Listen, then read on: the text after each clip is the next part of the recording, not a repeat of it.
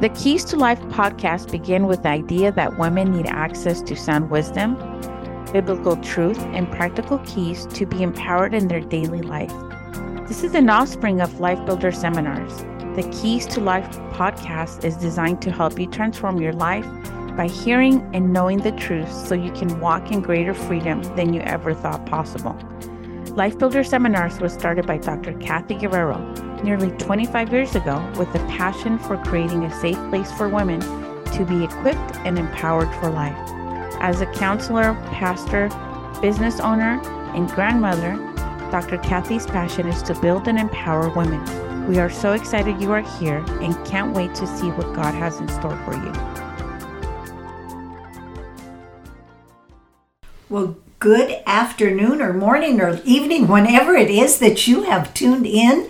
We just welcome you to our Keys for Life uh, broadcast again today. And I'm going to tell you, we have such a tremendous guest today. She's a dear friend of mine, and we are going to bring you some keys that will activate a life of excellence if we apply them.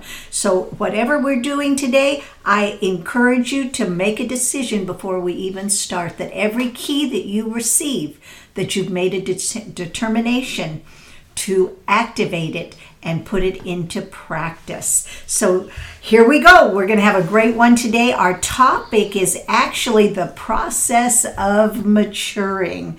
Woo! And I'll tell you, isn't growing up hard to do sometimes? it's amazing. Sometimes we think that growing up only applies to those who are young or being trained in their toddler years, but boy, I'll tell you, sometimes we can get into mature in our chronological development, but our emotional development can sometimes lag behind. So we're going to bring out some some areas that we can maybe improve on. And so I know I'm improving. Life is a learning curve and I'll tell you going through life I have so many things to learn. And so come help and join me in this learning curve. So our guest today is Remaliah Evans. And uh, Remaliah, why don't you introduce yourself and tell us a little bit about you before we get started? Sure. So, a little bit about me. Um, I currently am the administrator for a nonprofit. Um, and then before that, I also basically leased office space for about 10 years. And so, with that, I also got to manage the office space.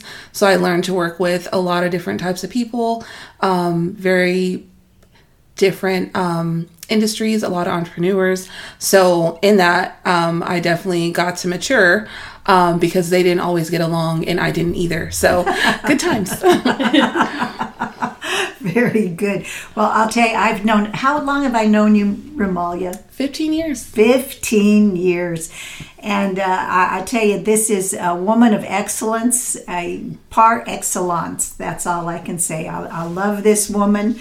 I love everything about her. And so uh, I learn from her all the time. I'm forever going knocking on her door and asking her her input on lots of things. So she's going to be a great, great, great blessing for us today. So let's get started into our, our dialogue today about the process of maturing. You know, uh, we we have to stop and think about sometimes uh, how do we overcome childish responses in that whole process of that?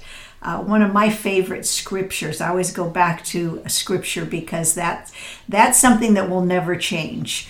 And so it's that uh, that stake in the ground for me. So it tells us in Ephesians 4:15, it says, "Speaking the truth in love, that we may grow up in all things unto him who is the head even christ and so uh, if when we when we talk about speaking the truth in love it's not just blurting out when something's wrong but it's being able to speak the truth and receive the truth and sometimes we have to speak the truth to ourselves and that's uh, maybe even a little more difficult because we sometimes want to make up our own truth when it comes to certain things because it's what we're used to.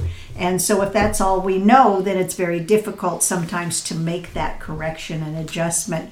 But, uh, and then again, speaking the truth uh, to others, and how do we navigate that so that we're not offensive or make people defensive, but that we can be a support to them in the process of that. So, Remaliah, why don't you kind of share with us just some thoughts about speaking the truth in love? Yeah, so when it comes to speaking the truth in love, I think one thing that I've learned to do is really check my own motivation. Um, because honestly, in my immaturity, what I've done is kind of take that that verse and say, "Oh, I'm speaking the truth in love," as more like a cover of like I'm going to tell you why you're wrong and I'm right. Um, so so one thing I've learned to do is kind of like step back before I even go have that conversation and really look like where my heart is and ask the Lord to help me. Honestly, a lot of times like forgive, recognize the offense. Um, what is my actual goal for the conversation? Is it is it reconciliation? Is it to share the truth in love? Is it to show grace?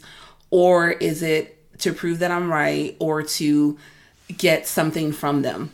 And I think in doing that, you know, we I have to go back to just kind of the basics, you know, like am I am I considering them first or am I just considering myself? And another thing that I've had to look at too is is is it honoring? Um, because sometimes we can say, "Oh, I'm speaking the truth in love," and I know for me, really, my goal was to change someone, and if you if you've ever felt like you've disappointed someone or that someone's trying to change you, it's a very dishonoring feeling and it's not fun. And so when I felt that, I was like, "Oh my gosh, like I think that's something that I've done to someone." And so learning that, I try not to do that anymore. Um and I feel like that is a big part of speaking the truth in love is looking at what our motivation is and then and then out of that really does flow the love and and truth very good, very good. Well, listen, let me give you a, a quote. I'm going to quote Remaliah Evans, as a matter of fact. I've, I've, I've got this quote by her that uh, was used in a teaching, oh, some years ago, and I just thought this was so fabulous. But she says, We grow up when we realize that our life is not our own. We grow up when we live our life on purpose to glorify God. Remaliah Evans. There, I've quoted you, my friend, which is so true. It really is. So I, I, kind of want to get into uh, the whole area uh, now about.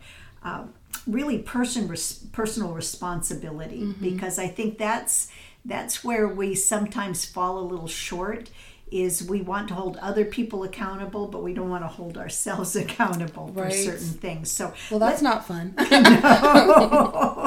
no, you're absolutely right. It is not. But you know, one one point actually is really acknowledging and accepting the fact that we personally are solely responsible for the choices that we make in our own life uh, and and really uh, are responsible for the way that we feel and the way that we think. And some people just say, "Well, that's just the way I am." Mm-hmm. Well, is it really just the way I am, or is it a is it a, a conglomerate of how we were raised? and uh, our own personal opinions rather than really something that's based on truth. And you know, I love one of my favorite scriptures. Of course, they're all my favorite, but is uh, what Paul says. And he says in 1 Corinthians 13 11, he says, When I was a child, I spoke as a child, I understood as a child, and I thought as a child. But when I became a man, I put away childish things. So there we go. That's that's talking about personal responsibility. So when we're young, we we can get away with those things. Mm-hmm. But as we grow and mature, uh, we really have no right to continue childish behavior. Right. And I tell you, Remaliah, you and I, because you work with the public a lot, and uh, you have to work with teams and staff and all kinds of different things. And it's very interesting how some of the brightest people we know can actually have such a childish response. And they will do it under the guise of uh, again their own personality style or their uh, maybe their uh, gender. They can get away with it because of gender, whatever it would be. But uh, we have to say, let's let our our emotions or our character grow up mm-hmm. into maturity. Right. So can you can you kind of just touch on that just a little bit, maybe through personal experiences, no names. um, yeah. So I think, um, you know, I I think I I think most of us can relate to really being disillusioned sometimes, where we we believe that people are mature because um, they're really accomplished, whether they are an accomplished um, in in the business realm or or whatever that is, and maybe they have a, an outstanding reputation. And then at some point we may get to know them, and then we we see that their the emotional maturity is not there. And um, and sometimes what that can look like is a simple conversation that kind of goes awry, and maybe maybe suddenly you're being yelled at by someone that you that you really esteemed and you you feel like that's not not been is not fair and so what do you do with that um and so it does happen and and then within our own selves you know there are certain times where we we get to discover where we can grow in maturity so when we lash out um at times that that it's not called for or that it's not fair um because a part of maturity is definitely self control. So that needing to, you know, clap back is not is not really a mature response. so um and then even like I think we've all seen like over the last couple of years it's almost become stylish if you will to be petty and it's like fun we fantasize about having that perfect comeback but at the end of the day like is that really the impact that we want to leave on people is that really how we want to live our lives where we're always looking to one up someone or have the last response. And so I feel like as we mature, we're we're open to being more self-aware to the ways that we can um, respond with emotional maturity. And a lot of that I think is just taking a pause before we make a choice to respond as opposed to react. Very good, very good. And you know that's that's the whole thing is is really uh, making those choices to definitely respond and really that reaction button that we have and people say well you pushed my buttons. But my question is how'd you get the buttons? And the, the really the, the the responsible thing is to see where buttons are and then dismantle them. Mm-hmm. deconstruct all those things that have been constructed within your life. Right. And you know one of those things that we find is that we we tend to blame other people for the way we act Yes. But if we want to grow and mature, we have to really accept the fact that we can't blame others for every choice that we've made. Right. yeah. You know, tells us in Galatians, actually, in the sixth uh, chapter, that it says, "For each one will bear his own load." That means it's our responsibility. Mm-hmm. So we can't we can't roll it off on the next guy. That's for sure. Yeah, if I can share about that, I think um, sure. you know, just over the years having um, had the opportunity to be in support groups, also participate in counseling. It's it, I, I laugh at myself because I feel like what the process looked like is, you know, you discover how your upbringing and your your childhood impacts you today. And so like for me, there was this childhood, there was this um what basically what I did, I was like, oh well, it's all it's all my my parents' fault it's all because of the way I was brought up. And so I, I, would just blame, like, well, no wonder I'm a mess, right? But then at a certain point, I was like, okay, so I know I'm a mess and I can blame them, but like now I'm an adult and they're not here and I'm still a mess. So whose fault is it now? Um, and so it's not so much about blaming ourselves, but I do think um, part of maturity is understanding that regardless of, um, or not even regardless of, but even knowing um, that our environments especially when we grew up impacted us but we're still empowered to to make changes now. Like they don't they haven't completely determined our our our path. So. Very good very good. You know uh, we we all come through that same process of being trained by our parents and the family dynamics and how that impacts us. But as adults we have that uh, the right and the responsibility to come in and really monitor those things. And so, really, if we take preventive steps by structuring our own life with certain elements, uh, then we can change everything. And of course, uh, we can't neglect the fact that God's the one who can change us. Right. We can't really change ourselves, but we can change our choices and our behavior Right. because of those choices. And so, really, when you, you think about preventive steps for structuring your life uh, with, say, time management, so we can't blame others for being late all the time. Uh, but I can blame traffic. No, I'm just kidding. yeah, really. Or I don't know where my keys went. Well, where did you put them? So, you know, we have to learn how to uh, really navigate ourselves in better things like that. And then, how, how about stress management? You know, oh, well, you made me nervous or you made me angry. Isn't that, um, I mean, that is so, so common. But the thing is, why are you giving anybody else that kind of authority over your life? Right. Yeah. And, I mean, so those are simple things, but they're huge in our life. Or how about just confronting our own fears? Well, it makes me afraid I can't do it. Well, then how are you going to confront that in order to see that you can manage even when things are difficult? And things do, you know, they'll upset us, but how do we manage that? Or how, how about how about our financial management?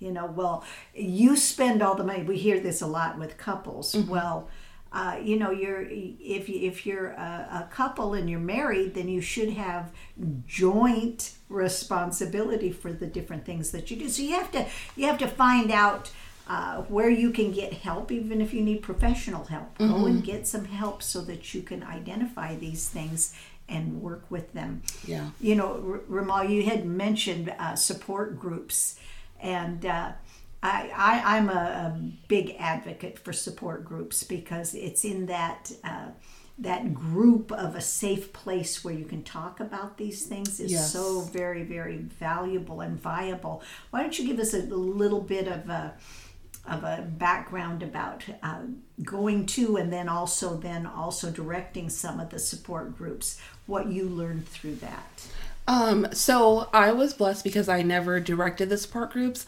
I just am friends with the person who was the director, so I got to glean from her. Good times. Um, but being in a support group um, was very helpful. I went honestly out of desperation because at that point in time I wasn't um, I wasn't willing to forgive, um, particularly my mom. And so, and so it just so happened that as I went to support group, she passed away. And so I was able to work through all of that with the help of others. And I think one of the biggest things that I found out in support groups is that being able to discuss um, anything and everything with other people, um, even hearing someone else's stories, it reminded me of things that I had completely blocked out and things that needed to be healed. And so i really felt like the lord used those to to to bring about um, definitely a measure of healing. Um, and it's just like the word says that iron sharpens iron. Um, so it does it helps to be in a community of people. Uh, community is so powerful, so powerful. You know, I, I'm sure that there's a few of our, our listeners that uh, really don't feel safe enough to be transparent in a community. Uh, but uh, if you can find a good support group that has a covenant responsibility amongst all of you that you will not share outside that group, then you can begin to open up a little bit. And if you can't do it within a support group, you can you can get a, a counselor. You can maybe go to your own church community and talk to Right. somebody maybe maybe that's within that connect or even go outside and find a, a professional therapist that can give you that place where you can actually begin to dialogue about these things that maybe you're not aware of but you're seeing the fruit of it right so when we talk about the fruit of something, we're talking about the the product or the outgrowth of something, and that always comes from a root issue. And so finding out where that comes from, again, then you can dismantle those things, and God can take you down to that place or back to that place and heal it, Right. so that now we can grow instead of growing twisted. We can grow upright and we can grow straight. So that's wonderful. Yeah, and I, I feel like the other thing that with that, um, as we're going through that process of, of really opening ourselves up to be more transparent, to get help, um, is understanding that it's not a quick fix. Like there is no quick fix um, for emotional health or emotional maturity. Um, and the benefit of that, though, is that we can give ourselves permission and time to and not expect ourselves to be healed overnight. And so maybe that maybe it is hard for for I know like it was hard for me to be transparent in my first support group. So I actually ended up doing eight different support groups over the course of 10 years. And so each one it was it was progressive. So um all that to say like it's great when we can give ourselves the time to heal and not feel so pressured to learn how to do everything in, in one group. Oh, that's so good. I love that. Give yourself permission. You know, that's so vitally important because if you don't give yourself permission, nobody else can do that for you. Again, that's the personal responsibility. Mm-hmm. And, you know, oh, another thing that we have to do is we have to really uh, recognize that we ourselves is our own best cheerleader. We, we can't be. Uh, uh, relying on somebody else to always be that person that says attaboy good job you know mm-hmm. uh, we depend on other people uh, but we have to really uh, feel good about who we are personally mm-hmm. and uh, again because we're all on a learning curve we progressively day by day can become better we can become stronger we can be more confident in the things that we uh, are learning, mm-hmm. but it does take time, and we have to give ourselves uh, permission to maybe not get it done as fast as maybe our friend or our neighbor is getting it done. But you know what? I, I, I love this this statement. Everybody can improve one percent a day. Mm-hmm. Just think how easy that is. One percent. Just think of something you've been working on, and only one percent can you do that every day? Yes, you can. But at the end of a year, if you total that up, you've improved 365%. percent mm hmm so just one step at a time. Yeah. But be consistent in that, and we can do that. So, Remaliah, can, can you share with us what it's like uh, to take an honest inventory of, of ourselves and Can our I? strengths, our abilities, our, our, our talents, our spiritual and emotional maturity. How, how do we do that? How do we do that? Um, I well, one is I think in listening to help of others sometimes um, is good because we can perceive ourselves one way, but uh, um, you know, our our parents, our family, our husband, um, friends, like they can give us a more objective um, view. So that's helpful. um, but I laugh because I think for some of us, like who maybe overthink or are just harsh on ourselves, it can be probably more painful than it needs to be.